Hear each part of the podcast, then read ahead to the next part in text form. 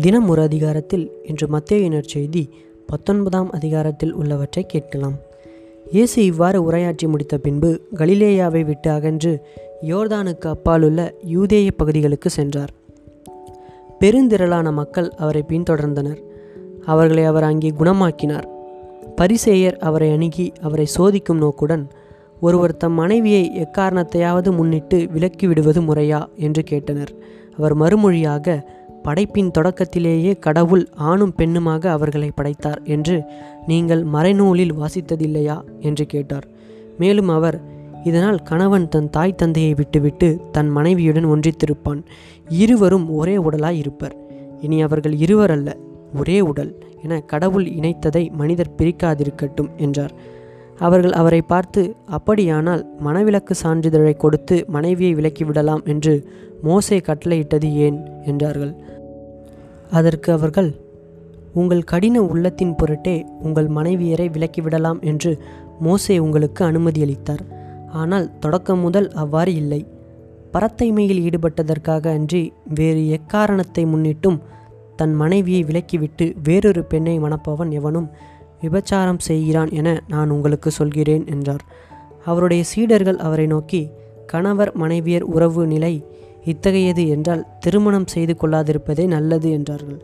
அதற்கு அவர் அருள் கொடை பெற்றவரன்றி வேறு எவரும் இக்கூற்றை ஏற்றுக்கொள்ள முடியாது. சிலர் பிறவியிலேயே மன உறவு கொள்ள முடி முடியாதவராய் இருக்கின்றனர் வேறு சிலர் மனிதரால் அந்நிலைக்கு ஆளாக்கப்படுகின்றனர். மற்றும் சிலர் விண்ணரசின் பொருட்டு அந்நிலைக்கு தம்மையே ஆளாக்கிக் கொள்கின்றனர். இதை ஏற்றுக்கொள்ளக்கூடியவர் ஏற்றுக்கொள்ளட்டும் என்றார். சிறு பிள்ளைகள் மேல் இயேசு தம் கைகளை வைத்து வேண்டுதல் செய்யுமாறு அவர்களை சிலர் அவரிடம் கொண்டு வந்தனர். சீடரோ அவர்களை அதட்டினர். ஆனால் இயேசு சிறு பிள்ளைகளை என்னிடம் வரவிடுங்கள் அவர்களை தடுக்காதீர்கள். ஏனெனில் விண்ணரசு இத்தகையோருக்கே உரியது என்றார். அவர்களை தொட்டு ஆசி வழங்கிய பின்பு அவர் அவ்விடத்தை விட்டு சென்றார். அப்பொழுது ஒருவர் இயேசுவிடம் வந்து போதகரே நிலைவாழ்வை பெற்றுக்கொள்வதற்கு நான் என்ன நன்மை செய்ய வேண்டும்? என்று கேட்டார். இயேசு அவரிடம் நன்மையை பற்றி என்னை ஏன் கேட்கிறீர்? நல்லவர் ஒருவரே. நீர் வாழ்வடைய விரும்பினால் கட்டளைகளை கடைபிடியும் என்றார். அவர் எவற்றை? என்று கேட்டார். இயேசு கொலை செய்யாதே விபச்சாரம் செய்யாதே களவு செய்யாதே பொய்ச்சான்று சொல்லாதே தாய் தந்தையை மதித்து நட. மேலும் உன் மீது நீ அன்பு கூறுவது போல உனக்கு அடுத்திருப்பவர் மீதும் அன்பு கூறுவாயாக என்று கூறினார். அந்த இளைஞர் அவரிடம் இவை அனைத்தையும் நான் கடைபிடித்து வந்துள்ளேன். இன்னும் என்னிடம் குறைபடுவது என்ன? என்று கேட்டார். அதற்கு இயேசு நிறைவுள்ளவராக விரும்பினால் நீ போய் உம் உடைமைகளை விற்று ஏழைகளுக்கு கொடும்.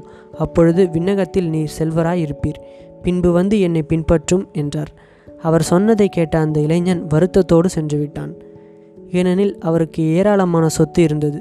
இயேசு தம் சீடரிடம் செல்வர் விண்ணரசில் புகுவது கடினம் என நான் உங்களுக்கு உறுதியாக சொல்கிறேன். மீண்டும் உங்களுக்கு சொல்கிறேன். செல்வர் இரையாட்சிக்கு உட்படுவதை விட ஊசியின் காதில் ஒட்டகம் நுழைவது எளிது என்றார். சீடர்கள் இதை கேட்டு அப்படியானால் யார்தான் மீட்பு பெற முடியும்? என்று கூறி மிகவும் வியப்படைந்தார்கள். இயேசு அவர்களை கோர்ந்து நோக்கி மனிதரால் இது இயலாது ஆனால் கடவுளால் எல்லாம் இயலும் என்றார். அதன் பின்பு பேதுரு இயேசுவை பார்த்து நாங்கள் எல்லாவற்றையும் விட்டுவிட்டு உம்மை பின்பற்றியவர்களாயிற்றே. எங்களுக்கு என்ன கிடைக்கும்? என்று கேட்டார். அதற்கு இயேசு புதுப்படைப்பின் நாளில் மானிட மகன் தமது மாட்சிமிகு அரியணையில் வீற்றிருப்பார்.